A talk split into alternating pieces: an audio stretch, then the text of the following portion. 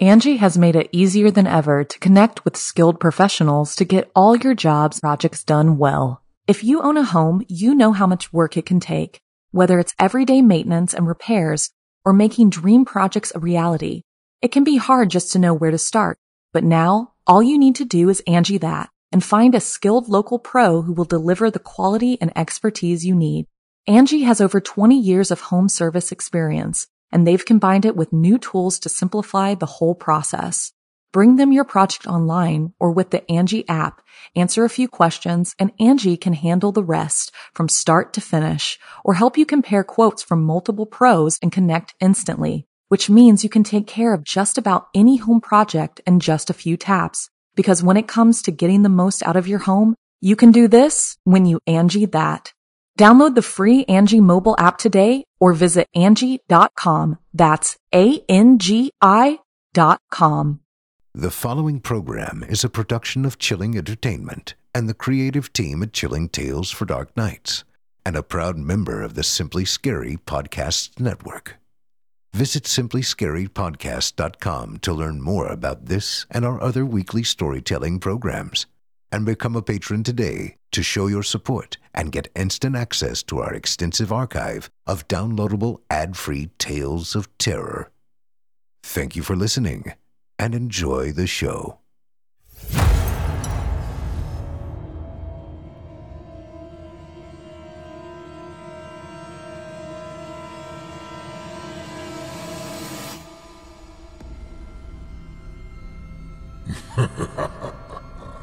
Good evening. I'm storyteller Otis Jiry, and I ain't your grandfather. From where I'm from, we don't do bedtime stories. And if that's what you were expecting, you're in the wrong place. If it's terrifying tales you're after, well then, I've got just the thing. Get comfortable. Settle in. Turn off the lights, if you dare. Your night is about to get a whole lot darker. Who needs sleep anyway?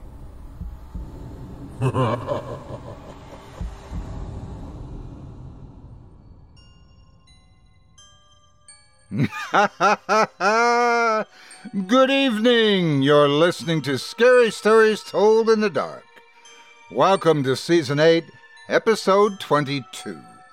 I'm your host, Otis Jiry, and in this episode, I'll be performing five tales to terrify you, courtesy of author René Rehn, about creepy cabins, burnt attractions, curious collectibles, deathly discussions, and cursed cats. You're listening to the standard edition of tonight's program, which contains the first two spine tingling stories. If you'd like to show your support and enjoy an extended version of this and other episodes with twice the terror, visit simplyscarypodcast.com and click Patrons in the upper menu to sign up today. Thank you for your support. Now, it's time to take a walk together down the moonlit trail, so lock your doors, turn your lights down low, and settle in. The show is about to begin.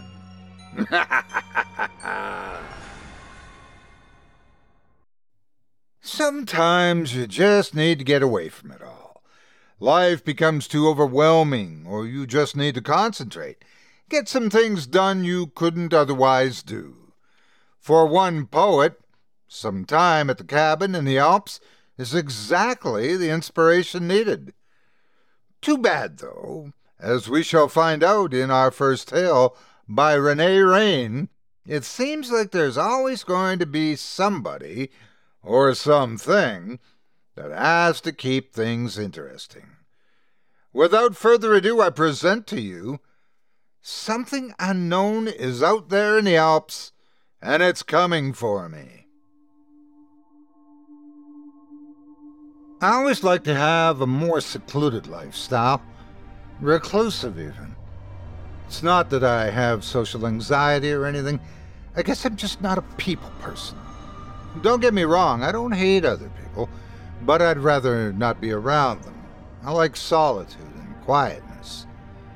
When an acquaintance offered to rent me his family mountain cabin for a few months, I agreed almost instantly. The truth is, I'd been looking for an opportunity like this for a while now. Just a few months out in the middle of nowhere to work on my poetry, completely undisturbed. Unfortunately, I'd never found anything that fit my rather tight budget. The cabin itself was located in a remote area of the Alps. There were some tourist spots nearby, but nothing within walking distance. The place was ideal for someone who wanted to be entirely on their own. It sounded absolutely perfect. I arrived at the cabin about a month ago. It was beautiful. I loved it the moment I set foot inside. While I settled in, I started a small fire to heat up the place. For the first couple of days, I had a hard time writing anything worthwhile. All the lines I came up with didn't feel right. Instead of brooding over my work, I decided to explore the outside area. The snow covered plains, the mountains, and the many forests painted a beautiful panorama. Out here, things were different, untouched. I wandered around for hours and tried to absorb as much of nature's beauty as I possibly could. Work went well after this little trip outside, Nature had always been one of my prime inspirations. From that day onward, I'd often spent a good part of the day outside, going on extensive walks. Only when the sun started to set did I actually sit down and work on my poetry. Many times I discovered the tracks of animals outside. Some were small, most likely left by rabbits. Others were bigger, hinting at deer. I rarely stumbled upon signs of other humans. There were a few lonely tracks here and there. They were most likely left by hikers or mountain climbers passing through the area. My acquaintance was right. I was completely alone out here. That was until two weeks ago. I set out one day for another walk when I stumbled upon many new tracks. They were clearly human, but it had to be a whole group their tracks were chaotic, going here and there, as if they were stumbling into one another. I frowned when I saw them and hoped that they were already gone and on their way. As so often is, luck wasn't on my side. It was a day later that I found more of the same tracks. They were as chaotic as before, but now they were much closer. Whoever they were, they seemed to linger around the area. Maybe they were camping out here for some reason. Once more, I frowned. I went out here to get inspired, not to see their stupid tracks all over the place. Worst of all, they didn't seem to care about nature at all.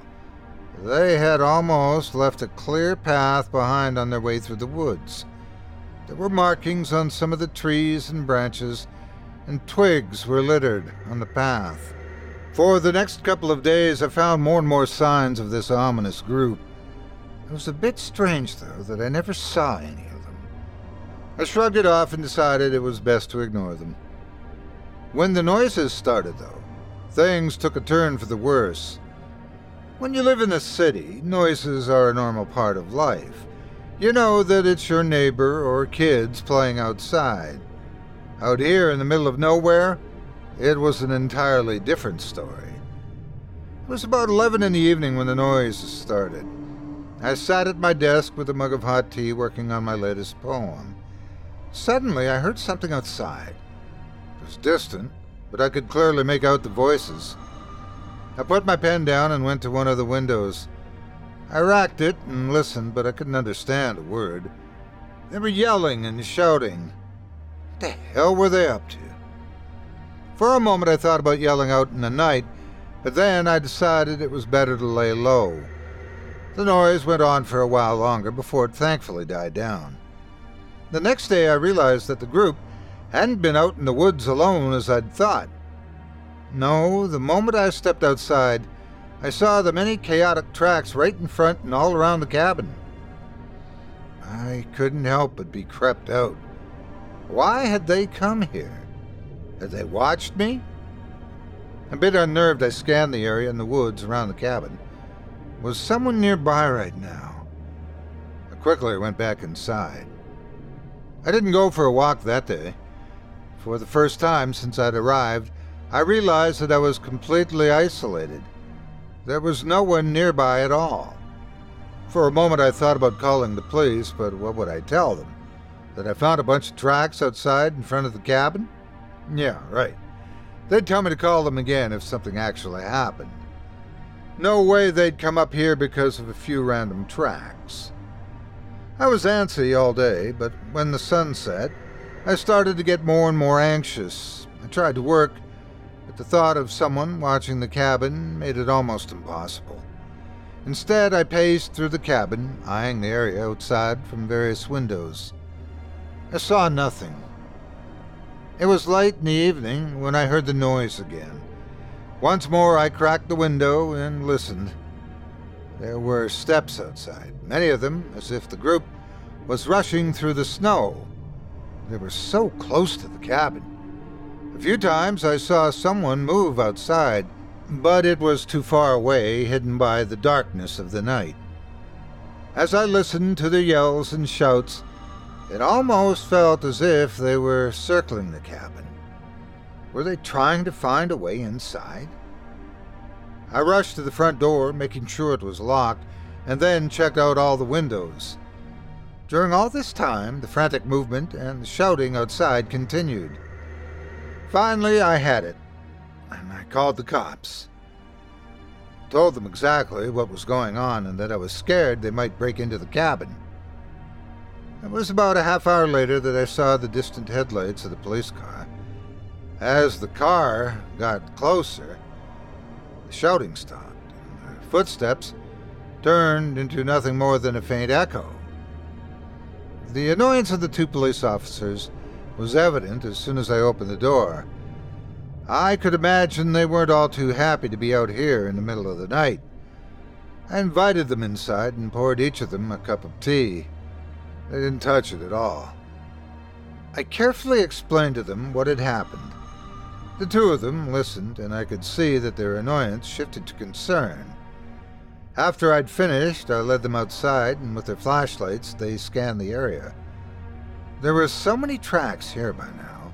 It was almost as if the snow surrounding the cabin had been flattened. I could hear one of them grumbling something about damned tourists before they told me they'd have a look around the area. I thanked them multiple times and returned back inside. It was about an hour or so later that the two of them returned. They told me they'd found nothing but more of the same tracks. They led in circles through the forest, but there was no hint of the group I'd described. It was most likely a bunch of tourists trying to cause a bit of trouble. That type of thing had happened before. Most likely some college kids who were out here drinking and having eh, a bit too much fun. Once someone calls the police, though, they know it's time to knock it off. They told me this was most likely the end of it. The group was most likely on their way and wouldn't disturb me anymore. Before they left, one of them handed me his number and told me to give him a ring should they be back. Once again, I thanked them, but somehow their words didn't feel too reassuring.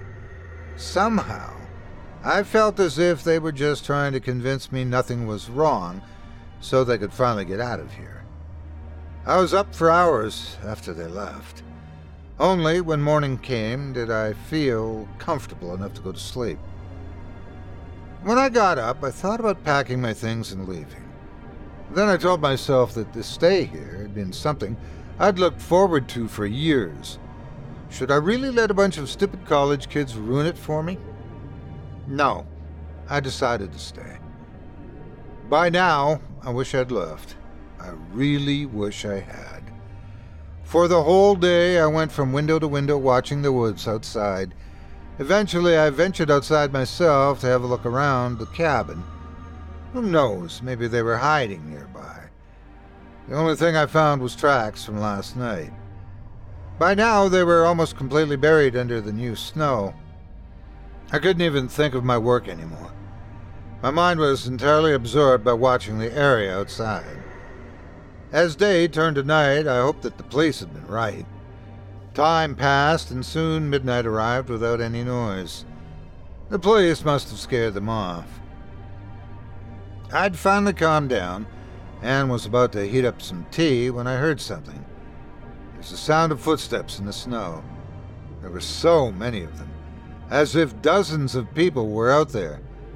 How big was this damn group? I was about to call the police when something heavy hit the cabin. What the hell was going on out there? What were these assholes doing? I rushed to one of the windows, but only caught a glimpse of someone staggering off into the darkness. I waited to see if they'd be back, but soon there was another loud bang from the other side of the cabin. The shouts started again, or better, the screams. They sounded different now. Before, they'd seemed excited, but now they sounded agitated, almost terrified. For a moment, I stood there shivering. What the hell was going on out there?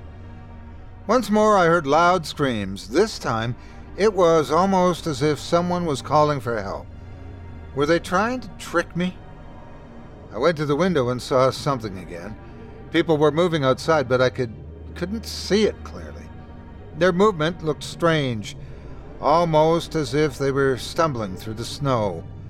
I couldn't see a thing in the darkness. Finally, I opened the window and called out to whoever was out there. What's going on? You all right out there? Broke up as the source of the noise revealed itself and started moving towards me. The phone slipped from my hands and I stumbled backward. What was out there was indeed a group of people, or something resembling one. There were too many legs, too many arms. It was a twisting, writhing mess of human limbs and bodies all entangled into one another. For a moment I saw twitches all over it, fusing bodies and limbs together into one giant abomination. Then I saw the faces. They were blind, eyes sewed shut, and their mouths wide open. Once more they started screaming at me. No, those had never been screams of excitement. Those were screams of pure terror. I was on the ground staring at the window in front of me in sheer disbelief. Moments later, the group no, the thing crashed against the wall of the cabin. A rain of glass exploded over me, and I saw dozens of arms reaching out for me. No! Leave me alone! I screamed as I frantically crawled backward. All the thing's heads turned right into my direction. Again, the thing pressed itself against the small window opening. I saw hands clinging to the window frame and the wall as the creature tried to push itself inside. The mouths opened once more, screaming in terror again, and for the first time I understood their words Help us. I could only watch as the thing continued its struggle more and more. Arms reached inside, pushing, twisting, ripping skin and flesh apart as the thing desperately tried to get inside. Then it suddenly stopped moving. Moments later, it let out another blood curdling scream before it rushed off into the darkness. I don't know how long I sat on the floor. I was so utterly terrified that I just couldn't move. When I finally got to my feet, my legs were weak and shaky. I'd barely taken a few steps before they gave way. What had been that thing? How the hell can something like that even exist? For long minutes I lay on the floor, shaking, as the images of the abomination haunted my mind again and again. And its screams. Oh, dear God, what the hell was this? When I got up, I was nervous and restless. I had to walk through the cabin to keep the panic at bay. Every once in a while, I scanned the window for any signs of the creature, but it was gone. If for good, I couldn't tell. After a while, I started questioning myself. Had, no, uh, could this even be real? Maybe I was suffering from cabin fever or whatever people out here get. What if my paranoia had conjured up this twisted creature? As I turned around to the window, though, I saw the proof right there. The pieces of glass on the floor, the broken window, and the scratches all over the cabin wall. At this point, I remembered my phone. I looked around in confusion before I saw it right below the window. I took a step towards it, but then froze. What if that thing was still around? No, it had run off, I told myself. Once more, I anxiously listened for noises outside.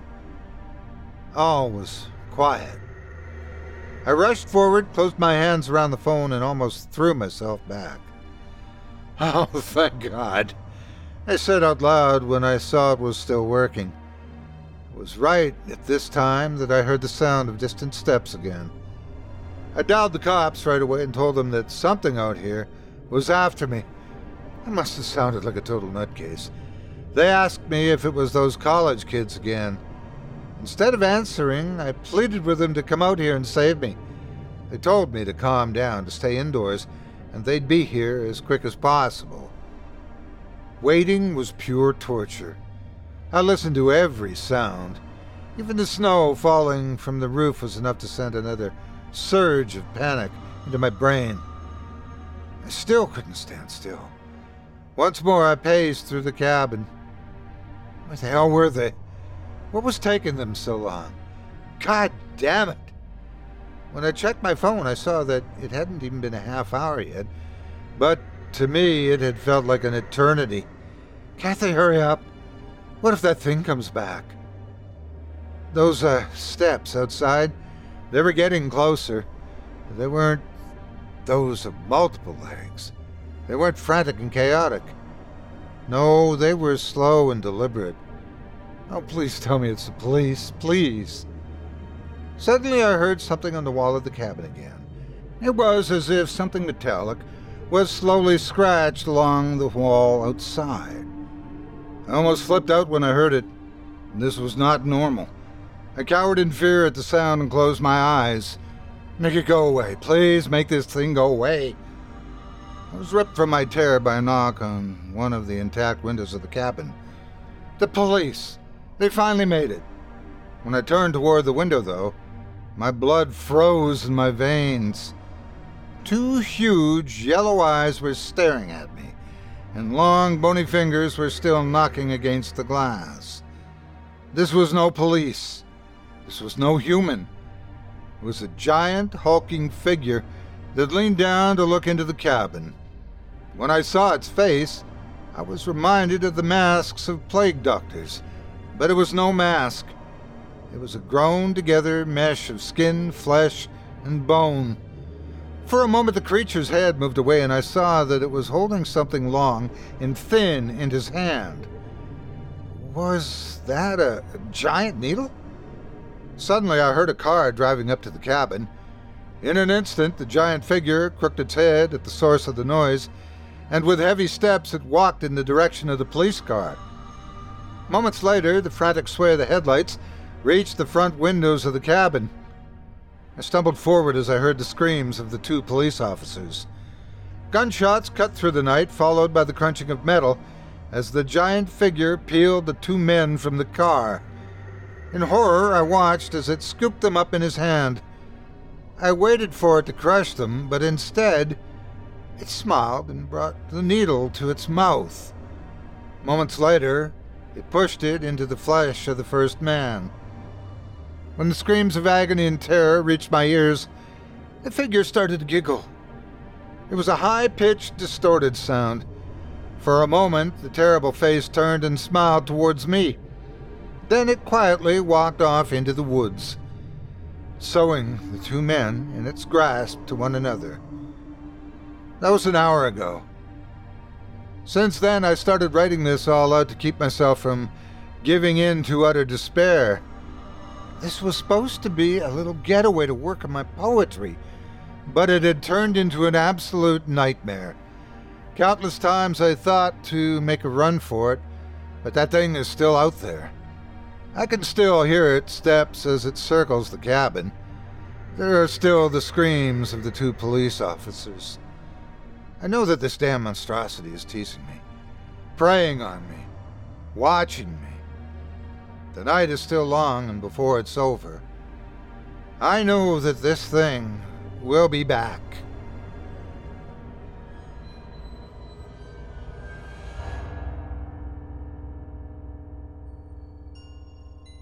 Angi has made it easier than ever to connect with skilled professionals to get all your jobs projects done well. If you own a home, you know how much work it can take, whether it's everyday maintenance and repairs or making dream projects a reality. It can be hard just to know where to start, but now all you need to do is Angi that and find a skilled local pro who will deliver the quality and expertise you need.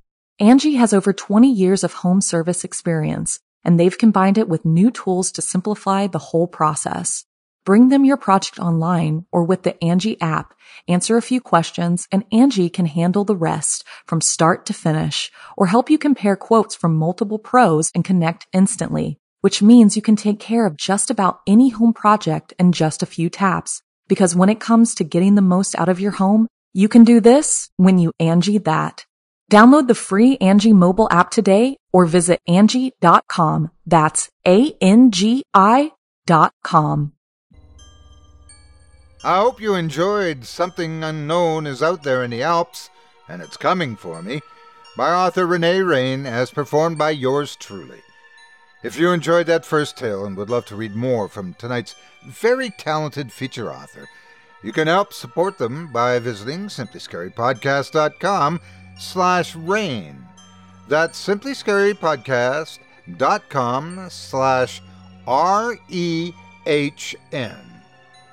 Find out more about his Reddit stories. Uh, follow him on Instagram or view him on Pinterest. If you do decide to stop by the profile, please leave René a kind word and let them know that you heard about them here on this show and that Otis Jiry sent you. It would mean a lot to me. Thanks again for your support of this program and of tonight's featured author. As for our last story, it's interesting to find somebody who has unusual hobbies. Me? I just stick to a ball of rubber bands. But I will admit, sewing is a great way to meet people and keep them around for a while, too. but maybe you're not one for isolation. Maybe just a trip to the big top or a local attraction's all you need. Well, in our second story from René Rehn, we have a new show in town with some wondrous sights to show you, and some sights you may want to avoid. Without further ado, I present to you The misery of Monsieur Delancey.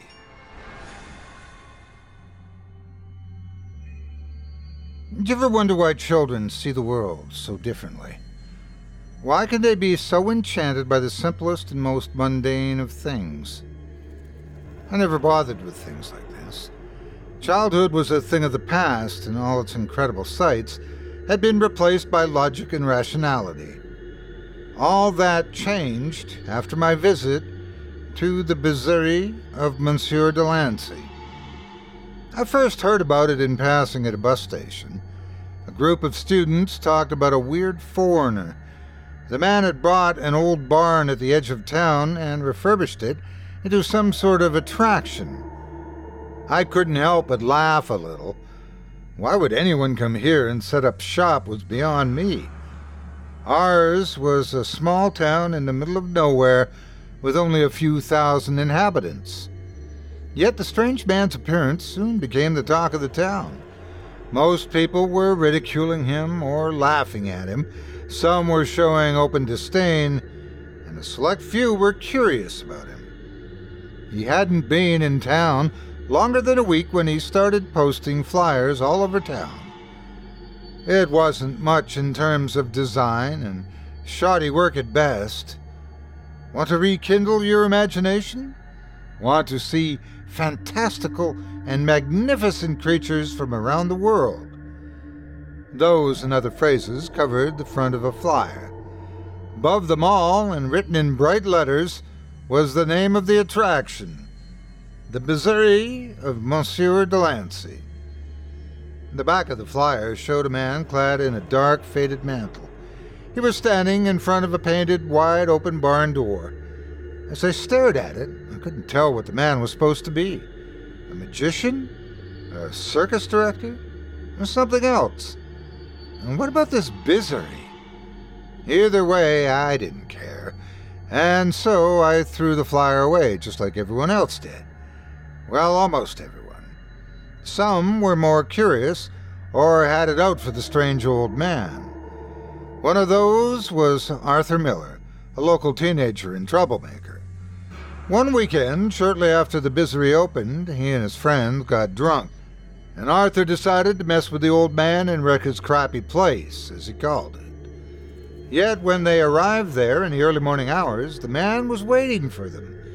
He bid them to enter and marvel at sights they wouldn't believe. And so Arthur went in. No one knows what happened. His friends had been waiting for him outside, and after only half an hour, he stumbled from the place before he ran home in a state of utter terror. Rumors spread, but most of them were about Arthur. The kid used to call himself a tough guy who wasn't afraid of anything or anyone. Yet he ran from what everyone thought was nothing but a lousy haunted house. Arthur changed after his visit. He was jerky, jumpy, his eyes darting here and there as if he was searching for or looking at something. Whenever someone asked him or teased him about his visit, he'd said nothing. He didn't laugh, didn't make excuses, and didn't even lash out at those who ridiculed him. Half a week after his visit, he walled himself off in his room, refusing to leave it. This, however, only worked in Monsieur Delancey's favor, and more people began talking about the Bizarrerie, and soon someone else visited the place.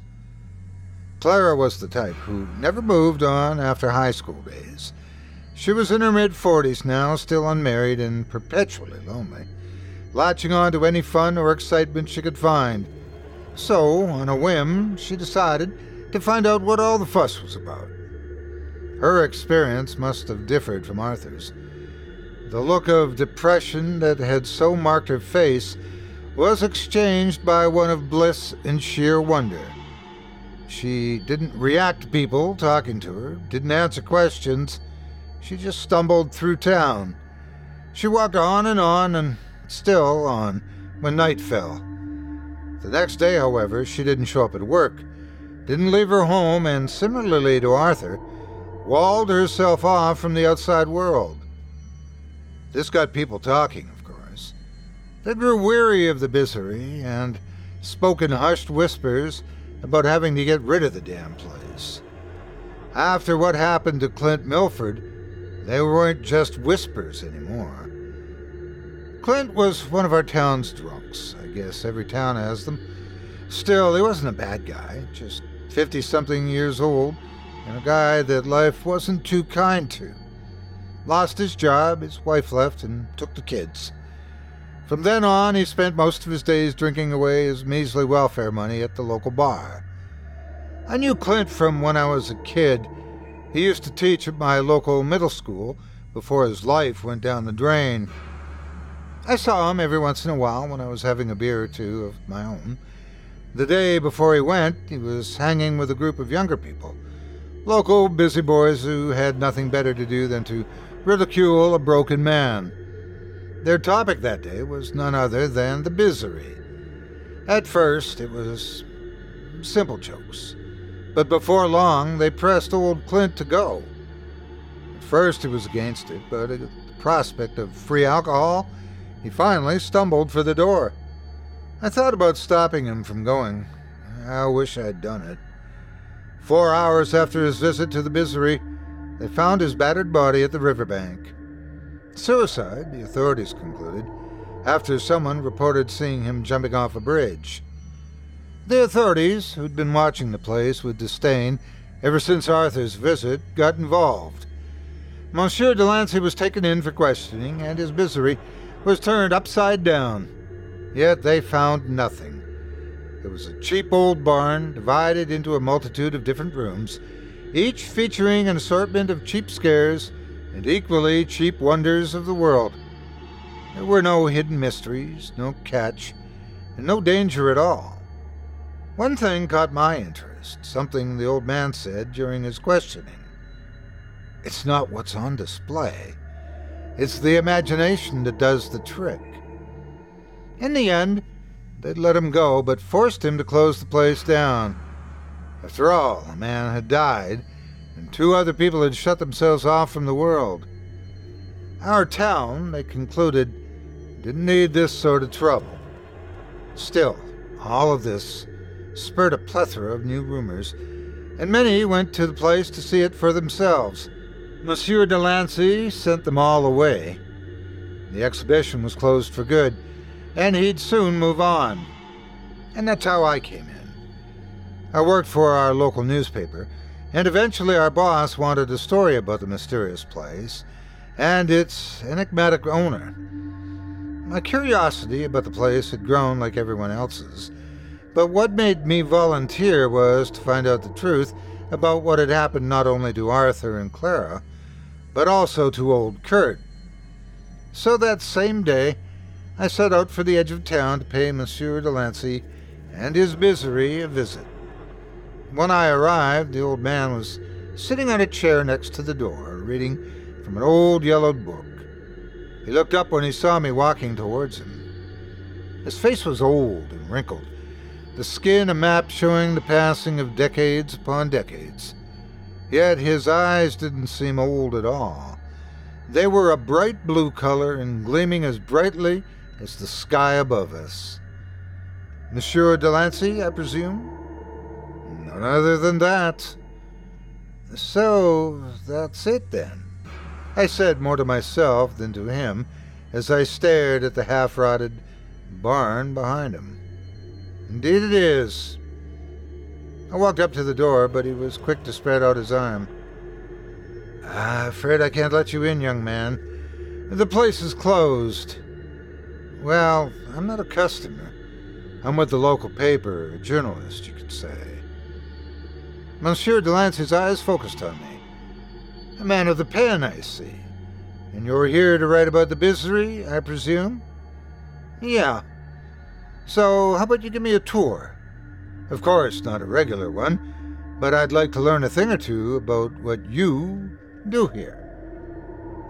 As I said the last thing, I couldn't help but stare the man down.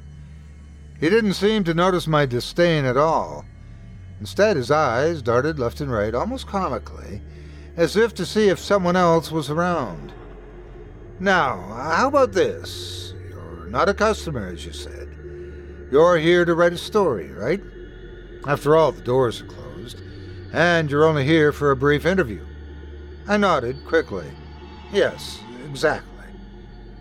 The old man rubbed his chin in what I could tell was a studied gesture. Then he nodded at me. Well, then, come on, mister. He started giving me an expectant look. Stevenson, I answered. Well, then, Mr. Stevenson, welcome to the Bizarrerie of Monsieur Delancey. With that, he led me forward, not to the front door, but a smaller one, hidden at the side of the barn. They told me to keep the entrance shut well and good, but this here, he said, grinning, ain't no entrance. The man rummaged through a pocket in his giant mantle before he produced a key ring. There had to be a dozen keys on it, and I couldn't help but wonder how heavy the damn thing must be. He went through the keys with curious eyes until he found the right one and unlocked the door. We entered a small hallway divided up from the rest of the barn by a cheap wooden wall barely high enough to keep you from looking over it. This here's where I bring in all the specimens. Those magical creatures and wonders of the world we're displaying here at the Bizarrerie, he said as he led me forward. After a few meters, he stopped again in front of another door I watched as he went through his keys once more. When the door finally sprang open, he invited me in for a gesture of grandeur. Well, then, Mr. Stevenson, welcome to the Menagerie du Monde Magique, the very first part of the Bizarrerie. Here you'll find creatures from all around the world, mythological and fantastical, the likes you've never seen before. Had to fight the urge to laugh, not only at his acting, but at what he was proposing. In front of me was nothing but a huge, dirty, rectangular room. Cages lined the walls on both sides, some visible, others covered by blanks. Each one had a sign above it that told visitors what sort of creature they were supposed to be staring at. They were all cheaply made, giving the impression of crude scribbles on cardboard. I read through some and found one with cockatrice written on it. When Monsieur Delancey noticed me staring at it, he walked up to my side. Ah, the cockatrice, a most terrible creature. A single glance from its eyes is enough to kill you. Hence, we had to cover them up. A quick check on my phone told me what a cockatrice was supposed to be or look like. It was essentially a mixture of a snake and a rooster. I leaned forward and stared into the cage in front of me and almost burst out laughing. What I saw was a rooster. A rooster with what I assumed to be a rubber tail. Its body was covered in plastic scales, and his eyes, as Monsieur Delancey had said, were blindfolded. Interesting. I brought out, not able to hide the little giggle that followed. Monsieur Delancey smiled and waited for me to go on. The next cage I stopped at was a bigger one, with a crude sign that said unicorn above it. I already knew what was waiting for me. The unicorn, one of the most beautiful creatures in the entire world. This specimen here was caught in the far off regions of the Caucasus. He began explaining. Instead of listening to his ramblings, I stared into the cage. The unicorn was what I expected a white horse with a cheap plastic horn glued to its head. Oh, you've got to be kidding me. I mumbled to myself. I continued on and stared at a few other cages. There was one with the sign Jackalope above it, containing a rabbit with a pair of cheap plastic horns in its head. Another one was supposed to be a griffin, but instead, it was nothing but a cat clad in plastic wings, and its face half covered by a plastic beak. The poor thing stared at me with a miserable expression on its face. Do you ever take all that stuff off, or do you keep them like this all day long? Didn't you say the place was closed down anyway? What might you be referring to, Mr. Stevenson? The costumes, I stated. The poor cat looks miserable. Monsieur Delancey just smiled at my remark, but chose not to answer. I made a mental note to include animal cruelty in the article. I continued past other cages, but stopped in front of a tank that said mermaid. The mermaid, a most prized possession, unique only to the Bizarrerie. As I peered inside, I saw a young woman sitting in waist high water. She smiled at me seductively. I smiled back at her, and my eyes wandered down. A cheap fish costume made of rubber hid all of her lower body. She's sitting there all day? I implored the old man. Well, where else would she be? She can't survive out of the water, Mr. Stevenson. This time I didn't bother to hide my laughter. All right, sure, whatever. I'd seen enough of this Menagerie du Monde Magique and ignored the rest of the cages. Instead, I continued on to the end of the room where a row of doors awaited me. You sure put a lot of work into this, I said with a nod at the door. What's behind them? Hmm, that, Mr. Stevenson, is a secret. You can only choose one of them. Yeah, sure. I bet they all lead to the same room anyway, I thought, shaking my head. To humor Monsieur Delancey, though, I pretended to reflect upon my choice. I walked up and down before I decided on the third one. All right, let's go with this one. The old man stepped forward and took out his keyring once more. When he finally unlocked the door, he led me inside. We entered another corridor, this one more constricted than the ones before, leading us around various corners. When we'd made it to the end, he began tinkering with his keys once more. I sighed. By now, the entire ordeal annoyed me. I was sure the old man thought it was part of the mystery, but I found it ridiculous. Finally, he pushed open the door and was about to go on another tirade about the mysteries that had awaited me inside. Before he could do as much as start, I pushed myself past him and stepped into the room. This one was smaller than the first one, much smaller. It seems your curiosity has overtaken you, Mr. Stevenson, the old man said, laughing as he followed me. What we've got here in this room are two creatures that couldn't be more different. He said with a low voice. There were two cages in the room, one small, covered by a blanket, the other huge and hidden behind a curtain. I sighed at the prospect of seeing more animals dressed in plastic wings and cheap props. He stepped up to the smaller one and pulled away the blanket. Inside, I saw a small humanoid creature, barely the size of my hand. What we've got here, Mr. Stevenson, is a chthonic, earth dwelling spirit, one of the little people, or what might you know them as gnomes. I leaned forward, and the little thing stared at me with wide eyes before its mouth opened, and it squeaked at me in a voice I didn't understand. As it spoke, I could almost hear the crackling of a small speaker hidden in its mouth. I saw its mechanical movements, could imagine the turning cogs and gears as the small animatronic wobbled towards the front of the cage.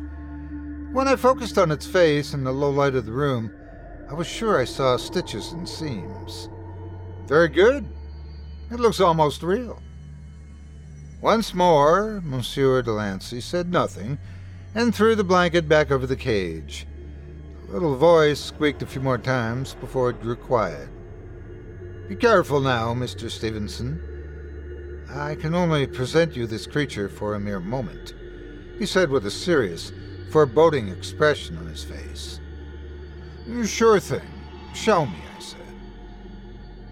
He opened the curtain, and for a moment I could hear the rattling of chains in its back. As I peeked inside, someone jumped forward. I cringed back in shock when I saw the terrible costume the man was wearing. Jesus Christ, you stupid asshole! I yelled at the man and kicked against one of the bars in the cage. The man inside didn't react. Instead, he shuffled forward, mourning and grunting.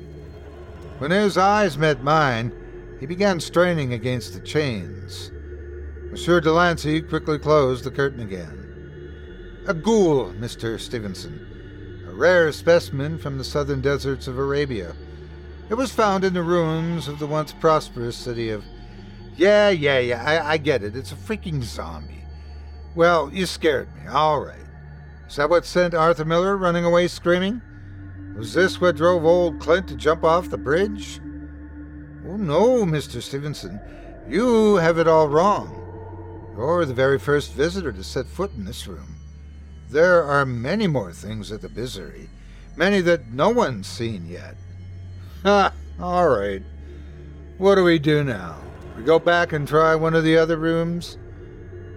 Well, I'm afraid there's only one room left for you, Mr. Stevenson. The last and final attraction of the Bizarrerie. With that, he stepped up to the wall at the end of the room and got out a single golden key and opened the door I hadn't even noticed before. This time there was no hallway. Instead, all that awaited me was a large, dark room. What's this now? I asked, staring at the old man. Unease washed over me as I stared into the darkness.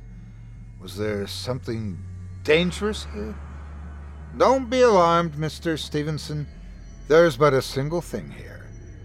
With that, a beam of light appeared in the room, shining on a small podium at its center. My eyes wandered around trying to see if there was anything else hidden in the darkness. I remembered the investigation, though. They'd found nothing dangerous. It had all been fake, I reminded myself. Still apprehensive, I followed the old man, almost waiting for someone dressed up as another horrible creature to jump me. Yet all was quiet, except for our footsteps, and I saw nothing but Monsieur Delancey and the small podium. This, Mr. Stevenson, is the most prized possession of the Bizarrerie, he said, pointing at a small vial resting on the podium. I stared at it, and back at him, puzzled. What's that supposed to be? A magical drink? Some crazy drug? Look, if you've got some ayahuasca stuff here or something, I'm not interested in. You're not too far off, Mr. Stevenson. He cut me off. Yet you've still got it wrong. What we've got here is the water of the fountain of youth. This time the laughter burst from my mouth in unrepressed waves. All right, that's a good one, the best one yet. You start off with all those jackalopes and mermaids and ghouls. Now you've got some water. Here, spiced with God knows what. Yeah, this is all bullcrap. I think I've seen enough of. Why don't you try it, Mr. Stevenson? This vial was prepared specifically for our last visitor. For you. Once more I laughed. What's it going to do? Make me a little boy again? Add ten years to my life? Oh, you're mistaken, Mr. Stevenson. You see, the legend of the fountain is wrong in many ways. The water doesn't have effect on your body, but on your mind. I shook my head. So I was right, it was drugs. Monsieur Delancey, though, went on to explain. Do you ever wonder why children see the world so differently? Here he paused for a moment, waiting for me to interject something, but I was quiet, waiting for how this entire charade would play out.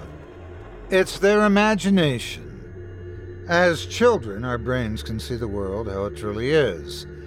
When we're very young, we aren't restricted by logic or rationality. No, Children can see all the wonders of the world. When we grow older, this ability becomes dormant and is pushed aside by our needs to adapt, to understand, and to make sense of things. Yet, there are ways to reawaken it, to gain back the ability to see the world with its eyes as a child.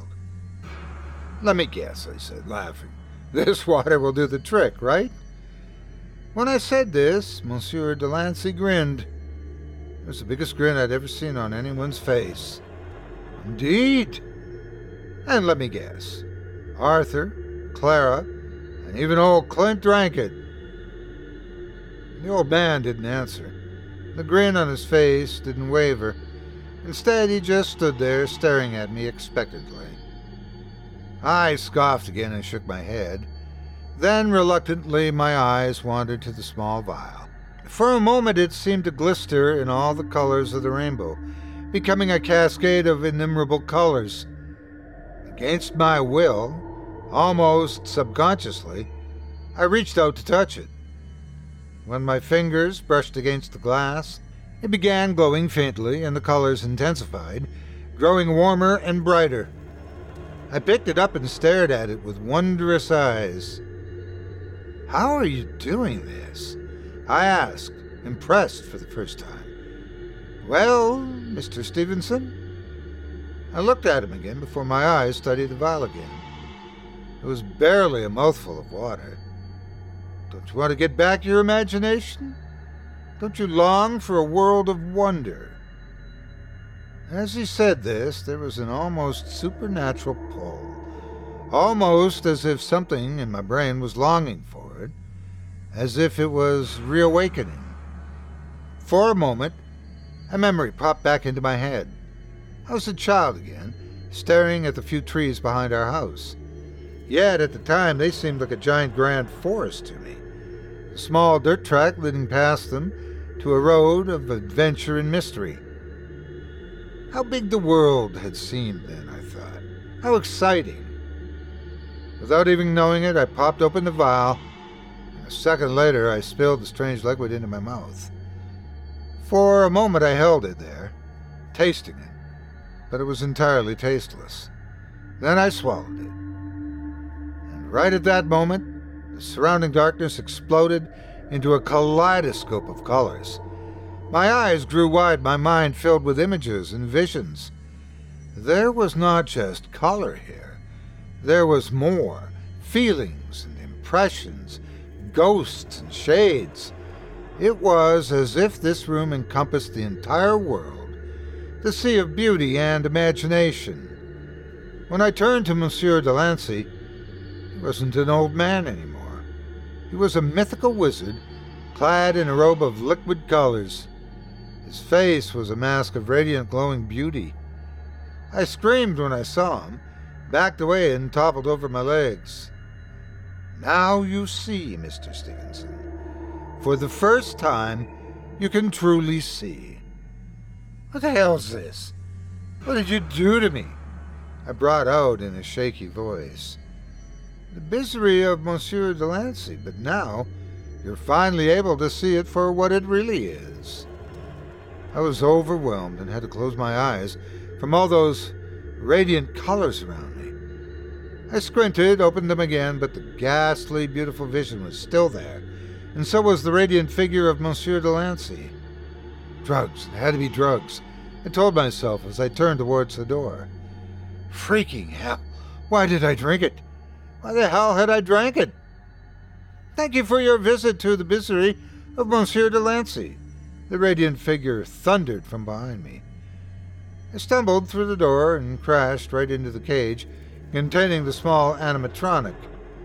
It shook hard, and the blanket fell aside, and once more the little thing began playing its squeaking sounds. Yet, when I stared at it now, there was no hint of it being animatronic. There was no crackling speaker, no cogs or gears, no stitches on its face. As it rushed for the bars of the cage, there was no hint of its mechanical, tumbling movements. Instead, the tiny figure moved as if it were real. Its tiny hands closed around the bars of the cage. It squeaked at me, an expression of misery on its face. When our eyes met, I knew this creature was alive. It was real. I cringed back in terror, screaming, and stumbled away from the room, down the hallway, and into the menagerie du monde magique. I'd barely taken a single step when I froze. What had been nothing but cheap fakes and silly illusions before were now real. There was no doubt each and every creature was real. The mermaid was beautiful, the iridescent scales glimmering in the water. Coyly, giggling, she splashed a bit of water against the walls of the tank. The griffin I'd seen before was bigger now, terrifying even. It hissed at me in a guttural mixture of bird and cat. For a moment it stretched itself, and I could see its muscular wings spread out. I bathed in the glow of the unicorn's horn and stared into its endlessly beautiful sad eyes. The cockatrice was less a cock and more a serpent now, a slithering terror with a scaly body sprouting colorful feathers. In a mixture of wonder, I stumbled from cage to cage, staring at the beasts from mythology. I went back and forth, trying to take in as much as I could of the fantastical sights all around me. Eventually, the radiant figure of Monsieur Delancey entered the room. I'm afraid it's time to leave, Mr. Stevenson, he said with a smile on his face. But, I started, about to protest, but his face had changed to a stern expression of seriousness. You'll find other things to marvel at, he said in a consolatory voice. The Bizarrerie has to move on to a different place, to share the marvels of the world. But fear not, the world is visible to you again, visible in all its marvel and beauty. And with that, he slowly but resolutely pushed me toward the small hallway and eventually outside. World that awaited me was a different place. It was ripe with colors, colors so bursting with life I couldn't help but stare at everything with wide eyes. When I looked at the sky, it was of a blue so full, so bright, I'd seen nothing like it. Birds flew past me, their feathers bright and beautiful. Everything looked different, felt different. As I walked back to town, I came upon other people I almost grew angry when I saw them trudging on, eyes downcast, or right ahead at whatever destination they were going to. None of them looked at the beauty and wonder all around them. I don't know how long I walked, or for how long I stumbled through this magical place the world had become. Here and there I noticed small, mysterious creatures, strange animals that burrowed into the underbrush as I walked past them, and tiny people hurrying away when they saw me. Sundown was the most beautiful thing I'd ever seen. It was as if the sky was aflame, alive with color. The golden light of the sun was like liquid gold that slowly cooled down, first into orange, then a deep red, as it swept over the horizon, an endless flood of dark crimson. Finally, as the glowing ball of the sun vanished, the crimson color was replaced by the night sky. Yet I stared at it. I noticed, for the first time, how innumerable the stars were. It was almost as if the sky was filled with marbles of white, orange, and blue. I stared and stared and stared until someone stepped up to me. John, you all right? It was an acquaintance of mine, Mike Schmidt. He'd been staring at the damn sky for what must have been a quarter of an hour. Saw you standing there staring up when I went into the grocery store. Now you're still here doing the same damn thing. Isn't that beautiful, Mike? I brought out, looking up again. He, too, looked up for a moment before he turned back to me. It's the damn sky. What's so beautiful about it? I opened my mouth to reply, but then I shook my head and walked away. Even though my house was nearby, it still took me almost a half hour to get home. Yet as I walked into the dark, staring up at the night sky, I noticed other things. The darkness of the night seemed darker than usual. The shadows between the houses seemed a bit too jagged, a bit too distorted. A few times I even thought I saw them move, stretching out from an alleyway before they retreated again. I shivered and did the same thing I'd done as a kid. I told myself there was nothing there. Yet as an adult, that lie didn't work so well anymore. It wasn't so easily believed. I knew that I couldn't just close my eyes and will whatever I'd seen to go away. It's because I knew deep down inside that something was there. And so when I made it to my house, I looked over my shoulder once more. What looked back at me was a creeping, shadowy figure. Long black tendrils of purest darkness streamed down from the small alleyway it was hiding in, greedily stretching out toward the buildings on either side of it. For a moment it stopped, and a pair of dark red eyes came to rest on me. I jerked around in terror, got my keys out, and with shivering, sweaty hands unlocked the door and rushed inside. As I stepped into my dark hallway, I knew I wasn't alone. I saw the wallowing, moving darkness that washed through it. I noticed a multitude of small, glowing eyes staring at me. In an instant, I hit the light switch and blasted the hallway in bright, burning light. The shadows retreated, crawled back to the furthest corners of the house, where the light wouldn't reach them. I inhaled, exhaled, and stood there, shaking. Each room and each part of the house seemed to be filled with these shadowy creatures. They were lingering between furniture, hiding under the bed, and sitting atop shelves and wardrobes. Only when I turned every single light in the house on did I feel safe, or at least safe enough. There were still spots the light didn't reach, and there I saw them crouched together, staring at me and watching my every move. I tried the childish trick again, telling myself I was alone. Yet, knowledge is a powerful thing. As a kid, you can tell yourself you're just seeing things. There's nothing but your imagination. But as a rational, logical adult, you can't anymore. You know they're real. I didn't sleep that night. I couldn't. I forced myself to stay awake until the sun dawned. And then, only then, did I collapse on the bed. When I awoke, it was already late in the afternoon. The moment I stared out the window, I almost screamed at the sight that awaited me. Then the memory of the day before returned. Terror became wonder, and I marveled at the fantastical sights and saturated colors, colors so bright it almost hurt to look at them. Yet, even now, as I looked outside, I saw those other things. Terrible, misshapen creatures, hiding in dark corners and staring out from ghastly basement windows. They were there even during the day, waiting for the dark of the night when they could emerge. And then something happened. As I stared at it in abject wonder, the eyes of a disgusting, spidery creature focused on me. At first, only for a moment before they trailed on.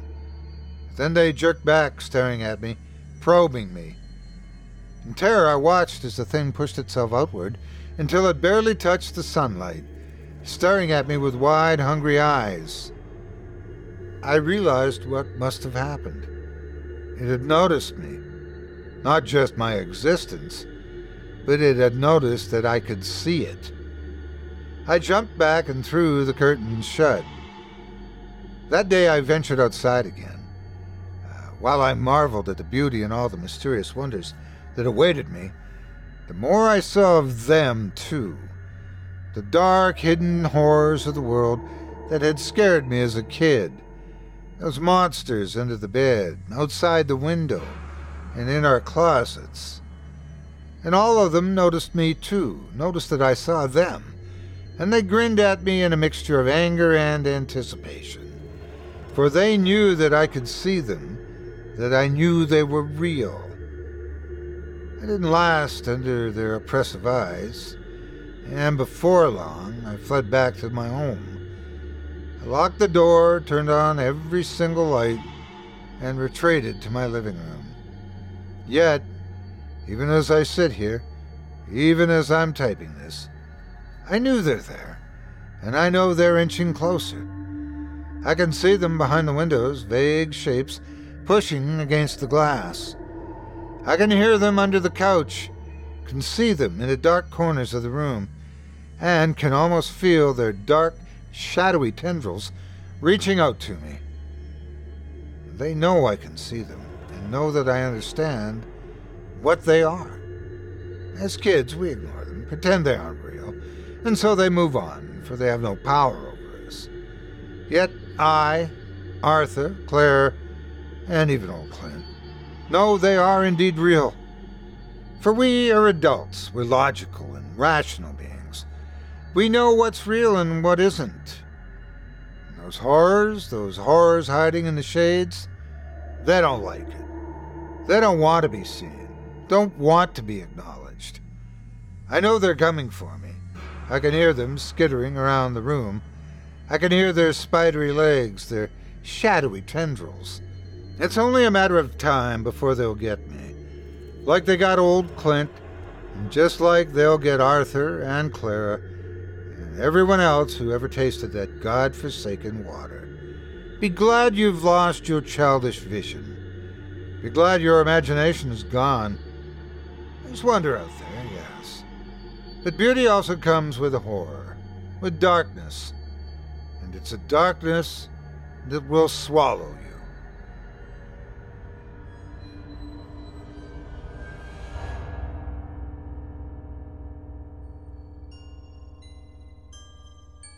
I hope you enjoyed The Misery of Monsieur Delancey by author René Rehn, as performed by yours truly.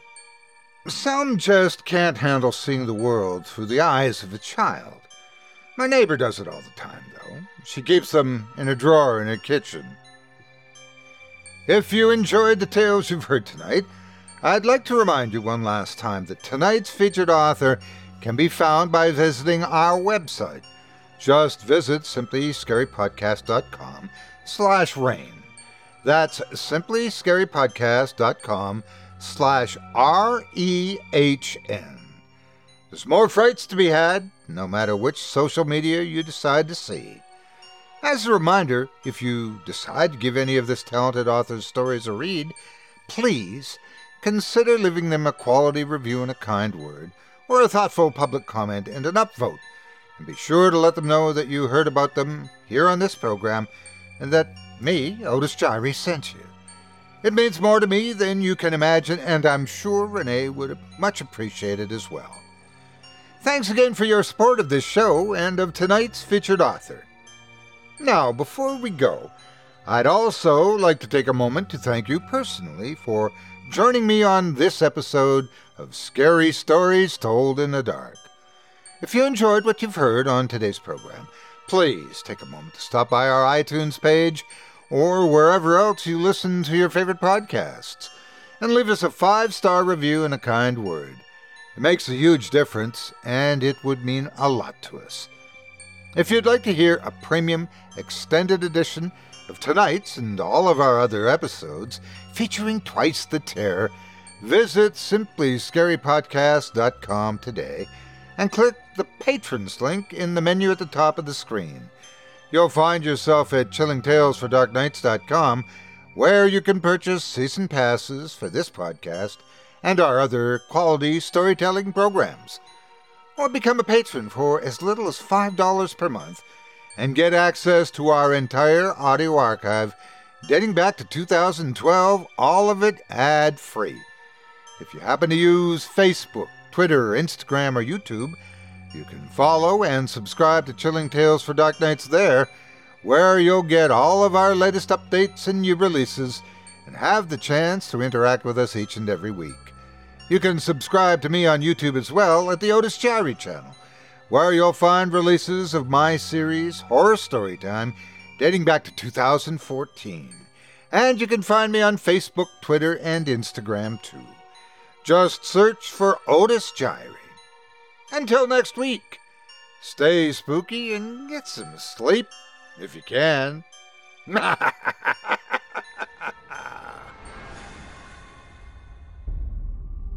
Thanks for listening.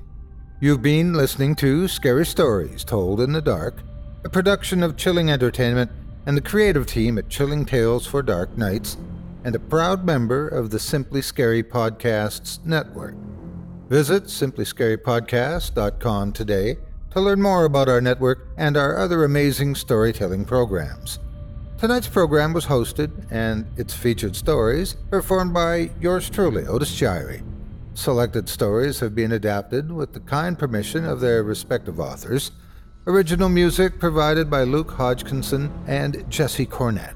Sound design and final mixing and mastering provided by executive producer and director Craig Groshek. Program's artwork and logo by David Romero. If you're looking for some fresh tales on a daily basis while waiting for the next podcast, check out my YouTube channel, the Otis Jiry channel, and my extensive collection of narrated tales there. Simply search on YouTube by my name and you'll find me. And don't forget to subscribe and press the bell notification icon to get my latest releases. Got a scary tale of your own that you'd like performed? I take submissions. Email it to me today at otis at simplyscarypodcast.com to have your terrifying tome considered for production in a future episode of this show. That's O-T-I-S at simplyscarypodcast.com. If you've enjoyed what you heard on tonight's program and are joining us on your favorite podcast app, subscribe to us to be sure you never miss an episode and leave a five star review and a comment. Your feedback means a lot to me. You can also follow Chilling Tales for Dark Nights and yours truly on Facebook to connect anytime and get the latest updates on this and other programs and my channel. If you're listening on the Chilling Tales for Dark Nights YouTube channel, do us a favor and hit the subscribe button and the bell notification icon for CTFDN as well to get more spooky tales from me and the crew and another episode of this program each and every Wednesday. And don't forget to hit that thumbs up button to tell us how we're doing and leave a kind word or a request. And don't forget to visit us at chillingtalesfordarknights.com and consider supporting the team by becoming a patron. In addition to helping us out, you'll get exclusive access to our audio archive and ad free downloads of all your favorite stories, including those you've heard on this program. As for me, I'll be back next Wednesday with more terrifying tales to keep you up all night. But that's all right. Who needs sleep anyway?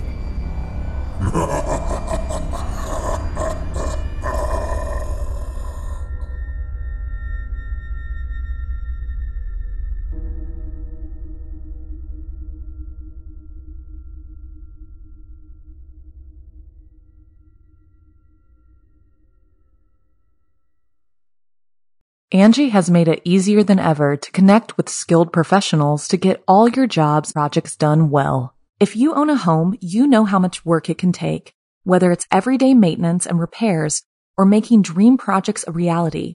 It can be hard just to know where to start, but now all you need to do is Angi that and find a skilled local pro who will deliver the quality and expertise you need. Angi has over 20 years of home service experience and they've combined it with new tools to simplify the whole process. Bring them your project online or with the Angi app, answer a few questions, and Angi can handle the rest from start to finish or help you compare quotes from multiple pros and connect instantly, which means you can take care of just about any home project in just a few taps. Because when it comes to getting the most out of your home, you can do this when you Angi that. Download the free Angi mobile app today or visit Angi.com. That's A-N-G-I dot com.